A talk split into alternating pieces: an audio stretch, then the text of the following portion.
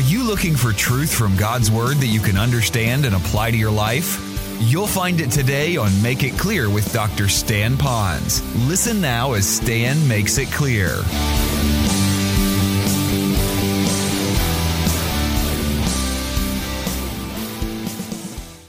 Those of you that came without a Bible, that's all right. We have Bibles for you in the in the seats, so you can certainly uh, borrow a Bible. And we would like you to know that if you'd like to have one of our Bibles, even to add to your own collection, you're more than welcome. So you just take those Bibles and use them and pass them on to someone else. That is our joy to do that, and what a blessing it is. At the same time, this is not just a disconnect from the whole series we're talking about. Our series is called The DNA of a Healthy Church. Instead of just running into a bunch of verses on what a healthy church looks like, I've decided to spend a little bit more time on what is called ecclesiology. That's the doctrine of the church to really share with you how it all began. Because the beginning of the church, in some ways and very simply, is the beginning of Christianity. And I know that many of you know the beginning of Christianity. Some of you, it's a little foggy, and some of you, you're just investigating it for the first time. How did it begin? Was it some religious leader that somehow got a raw deal and went to the cross? And some people believe he rose again from the dead, and it kind of started this whole thing. And no, that's not exactly how it all began. And so we wanted you to know what it's saying in Scripture regarding the church. Now, if you have your Bibles today, I'd like you to turn instead of to Acts chapter 1 that was so beautifully read to us, which will be our primary passage, hopefully today, I want you to turn to Ephesians chapter 2 and then Ephesians chapter 4. So find Ephesians chapter 2. That's on page 151 if you have one of the Bibles that's there in the seat. If not, you can look on your own Bible, and it's Ephesians chapter 2, and then we will go to Ephesians chapter 4. I think all of you have watched enough television to sometimes when you see a television show or maybe even a movie begin, it starts out and you're trying to figure out what happens, and then all of a sudden you see across the screen it says, two weeks earlier. And then they go back into the message again of the song or whatever they're doing to let you know what happened earlier. Well, that's what I'm going to do now. Instead of talking about how the Spirit came down and what happened there, we will be talking about that, what the Bible teaches on the infilling of the Spirit, the indwelling of the Spirit, the baptism of the Spirit. Was it tongues and all of that that began when the church began? We're going to cover all of that.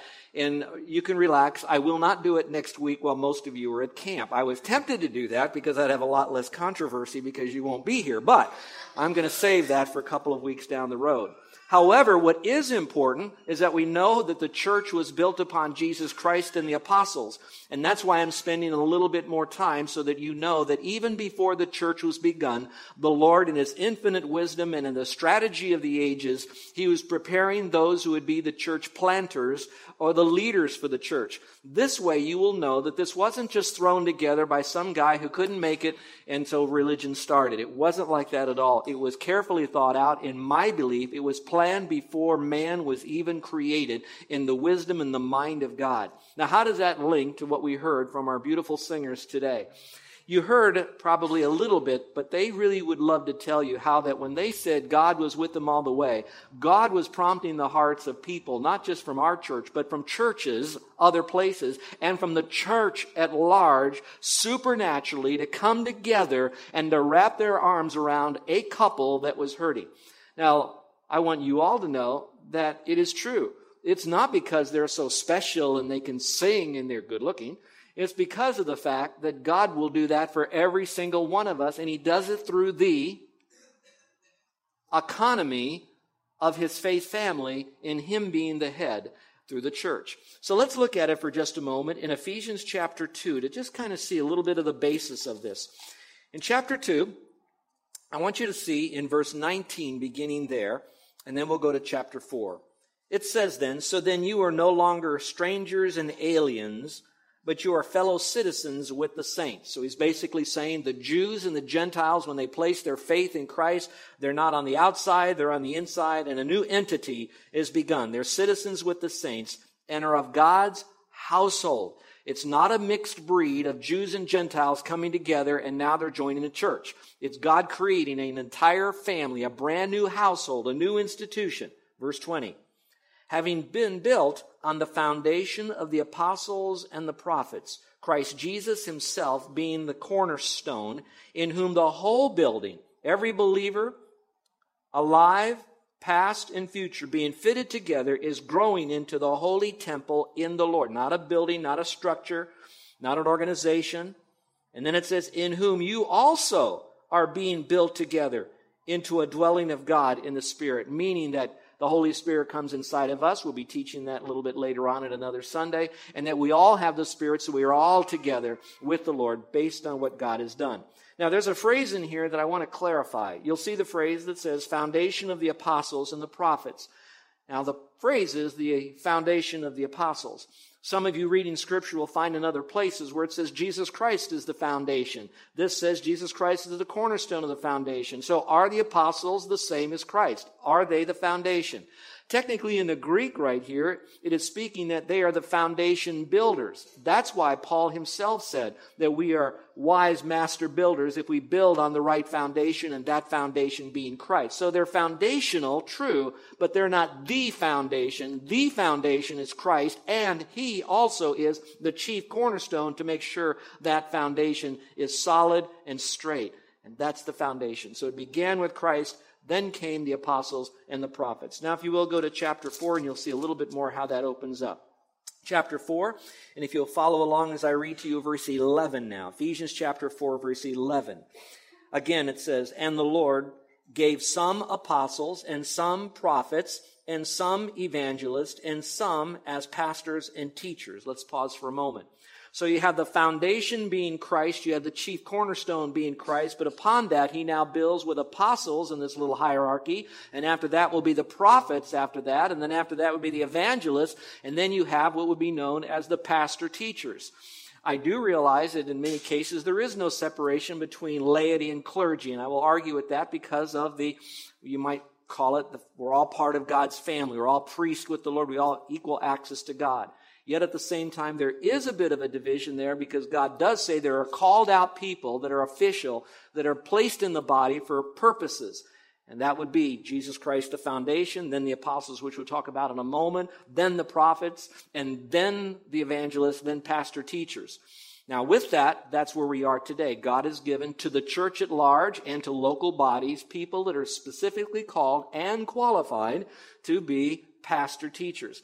And so when you come here, while I will shepherd and I may preach a little bit, mostly what I'll do is I will take out God's word and help you to understand it so you can make a decision. So I'm a little bit more as a teacher than I'm a pulpit pounder and a Bible banger to you all. And some of you probably appreciate that. On the other side, you get a teacher, which means sometimes I can be a little bit more technical. Go back to the passage, if you will. Continue in verse 12 because this tells you the purpose for the apostles all the way down to us pastor teachers. It says, we are given to the church for the equipping of the saints for the work of service to the building up of the body of Christ until we all attain to the unity of the faith, the knowledge of the Son of God, to a mature man, to the measure of the stature which belongs to the fullness of Christ. Now, if that is not a mouthful, I don't know what is.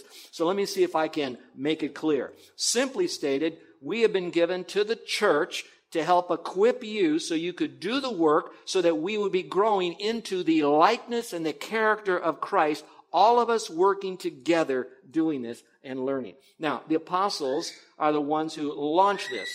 Follow me again.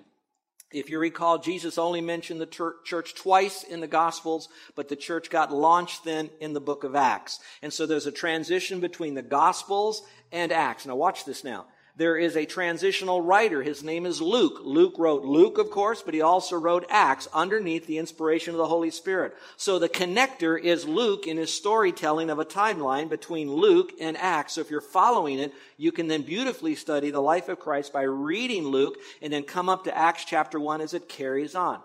Some other interesting facts for those of you that would like to have a little bit more. Let me give you this then you will find that Luke refers to the apostles only six times in his book of Luke, Gospel of Luke, and then you'll find him refer to apostles 30 times in the book of Acts. That is because we're now transitioning into these apostles are now unleashed into the world to plant churches, and they're referred to many, many times. Now, for those of you that are so new to this, if you'll give me a moment, let me speak to those. Um, the word apostle, if I could bring it down to something very simple, it comes from a Greek word which is apostolos. And apostolos really means nothing more than a messenger, a representative, or perhaps even an ambassador. Now, if you want it more defined, it would mean one sent on a mission to represent another with the proper credentials. So an apostle is someone who's sent on a mission to represent another with the proper credentials.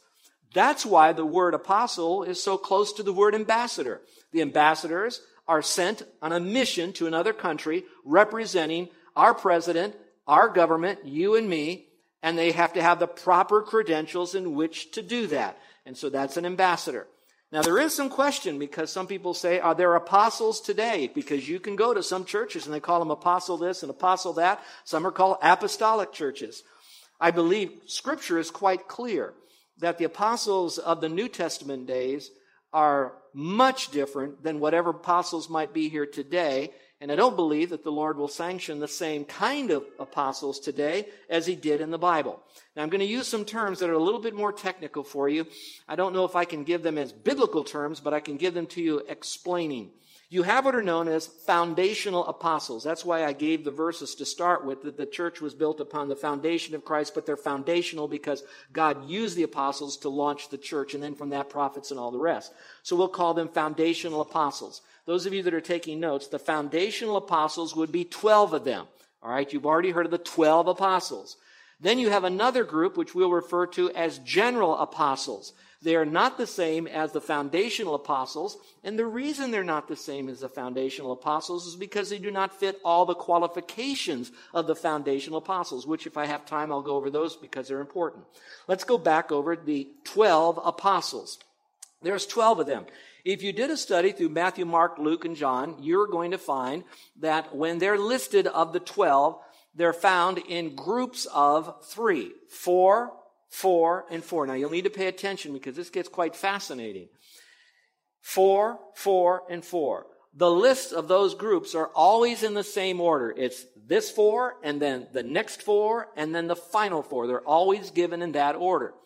When you look at the names given in those or in that order, you're going to find that it seems like the top group are the ones most mentioned in scripture as well as the ones that have the most intimacy with Christ. The second group would have a little bit less or not as much mention and do not have quite the connectivity to Christ as the first group. The last group, there's very little. The other interesting fact, out of 12 apostles, the very first one, that group has four. They are Peter, James, John, and Andrew.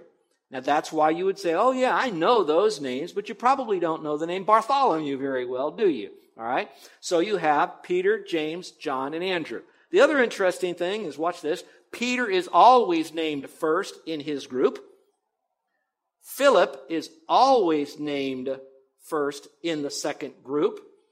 And the last one that's named, if I have my notes here correctly, is James, the son of Alphaeus, is always named first in the third group. Are you still tracking with me? The names in the group may change, but one group won't change for the next group to the next group. In the first group, you have Matthew, and then you have his brother Andrew. You have James and his brother John. That's in the first group. The other interesting thing, out of all these names, you'll always find Peter mentioned not only first in his group, and that group mentioned first. That means Peter is always mentioned first. I'll make a case for that in a moment. And the last name that's used in all the lists is always Judas Iscariot, and we know why. He's the rummy. The only list he's not mentioned in last is the list that we've already studied in Acts because he committed suicide and he's off the scene and there's only 11 and we've got to solve that problem hopefully today. So we have that going for us. Now going back to Peter. When we look at that, you're going to find that Peter often is the very first one to speak. That's why they would call him the spokesman maybe for the apostles. At the same time, Jesus did not show as much favoritism, but they were all equal. But there was a first among equal, that would be Peter. If there was ever any other apostle that seemed to be the closest to the Lord, it'd be the one we've studied for almost a year. That would be in the Gospel of John, which would be John. He leaned on Jesus' bosom. He was the disciple whom Jesus loved, so he was very special. All right? So you have that list. So when you have that in mind, you understand that there is a captivated list of 12 of these, and they're very important. Now the big question is, is what's the difference between an apostle and a disciple? Well, simply, all apostles were disciples, but not all disciples were apostles. Now, how do we get that? Well, there's two ways. One way we get it by the very definition from the Greek word from apostle to disciple. And yet at the same time, if you look in context, you'll also see how they acted. And then out of the disciple group, there were 12 picked, which were apostles. However, there are times when Jesus will refer to his apostles as disciples. So that's why you need to know what the word disciple means. Anybody remember what the word apostle means? It means one sent to represent another with the proper credential on a mission. It means messenger, ambassador, representative. Disciple means something else. It comes from the Greek word metateo, which means learner, pupil, or student. So there are many that would follow Christ. Some would be learning, but we've already learned studying John that there were some disciples that left him and walked away. Then there were some that kind of followed him. And then out of those that did follow him, Jesus then selected to be part of the 12, which now brings us to the early part of our study for today. So that's the background, and let's give you a little bit more before we get into our time today and our main passage of Scripture. So here's the question How are the foundational apostles selected? How did he do it? I didn't get into the qualifications yet, but how did he pick them out? Did he go eeny, meeny, miny, mo, count off by 12s? He didn't do that, all right? How did he do that? I believe if I went through scripture, these are the four ways that he did it. First of all, they had to be a believer in Christ. Obviously, an authentic person that's going to follow Christ and be sent out with a mission, they have to be vitally connected to Christ. So they were a believer. And we know that according to John chapter 1 verse 35 through 51. So they were a believer in Christ. Secondly, Jesus called them out of his group to oftentimes leave their profession. Now, it doesn't necessarily mean they totally walked away from their profession because we know at times Peter also went back to fishing. But the primary cause was you're to primarily follow me, leaving what you're doing. So your primary base of influence is going to be spending time with me. So you are now to leave your profession and follow me. You'll find that in Luke chapter 5, verse 6 through 11 and other passages. So he called them to follow him. But that does not mean he called them yet as an apostle. Now he goes to number three. Now we go to number three, where he now looks at these guys and he chooses them. And so that's the important word. That is an operative word there. Jesus now sovereignly looks over the crowd and he has the right to pick who he wants on his ministry team. And he picked these. Now, I would like you to look at this passage, so turn to Matthew chapter 9, because this is going to build our case when we get into Acts chapter 1, as well as to lay the foundation for you and me when we start picking mates, business partners, staff in our ministries, or jobs major decisions that require personnel. So we're going to see how this all happens. So turn, if you will, to Matthew chapter 9. And it's first based upon a need. If you look here, you're going to see how it says it. Matthew chapter 9, and follow along very carefully. Verse 35, it says, Jesus was going through all the cities and villages and teaching in their synagogues and proclaiming the gospel of the kingdom and healing every kind of disease and every kind of sickness. Let's pause for a moment. That means he went everywhere in these small areas and he saw a lot of people. He really knew what was going out there. He would say, on a, on a physical point of view, he had his hand on the pulse. Spiritually, he already knew it because he was God. But go to verse 37 then, or verse 36.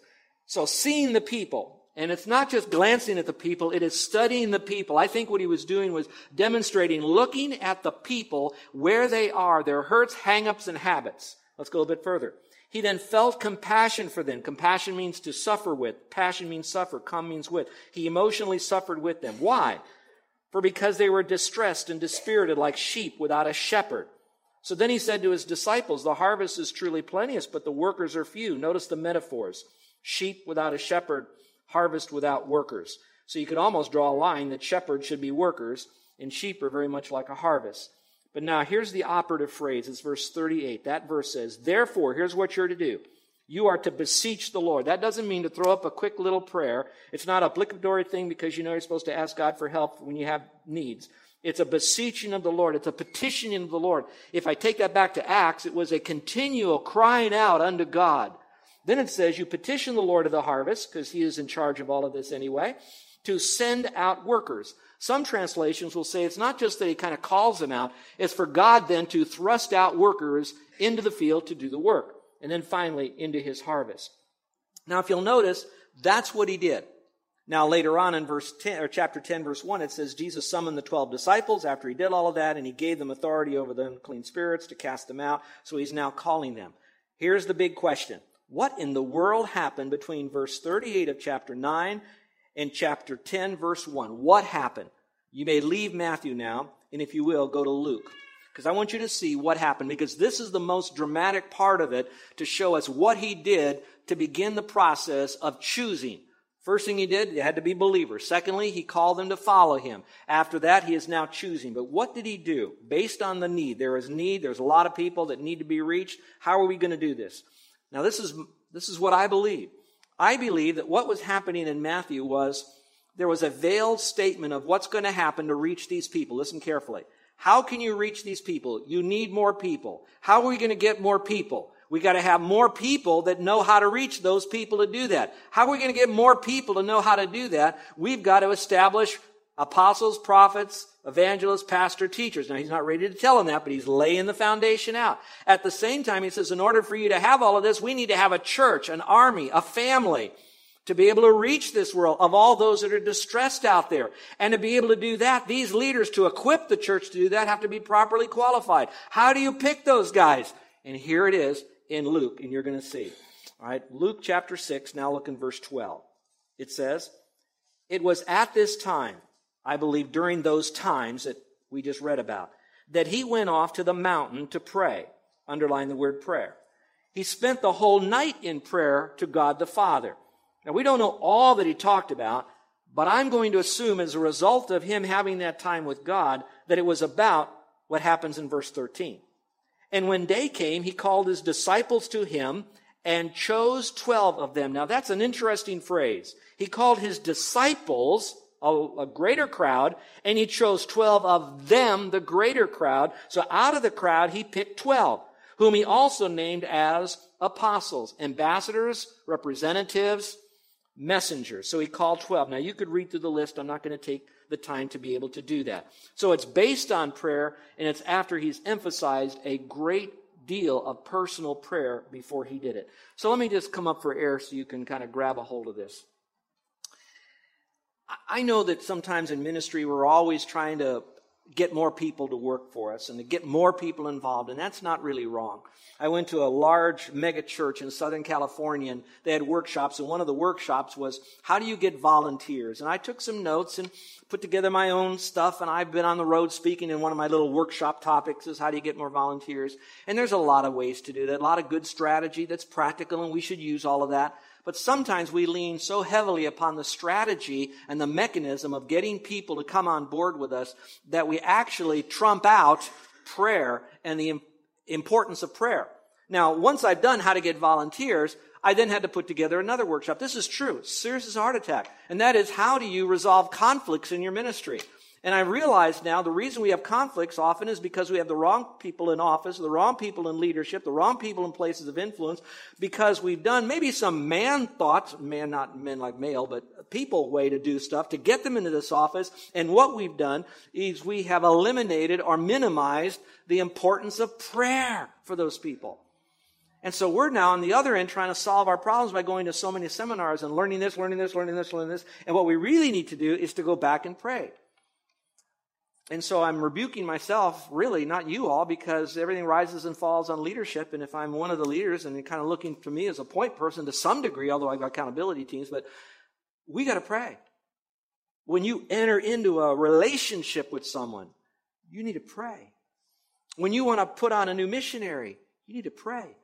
In your business, you need to ask God, who is going to be our hire?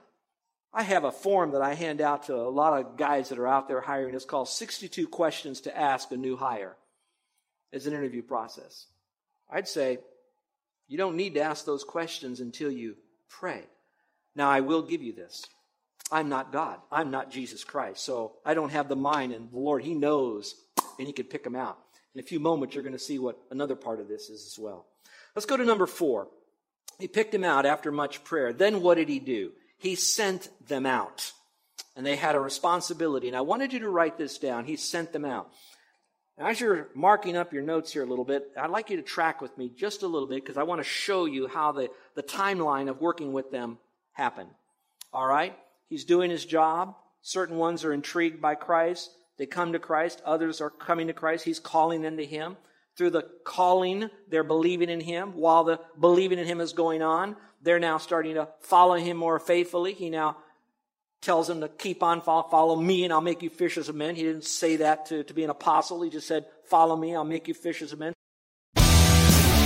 You're listening to Make It Clear with the teaching of Dr. Stan Ponz, founder of Make It Clear Ministries. Make It Clear is dedicated to taking the Word of God with clarity into every person's world.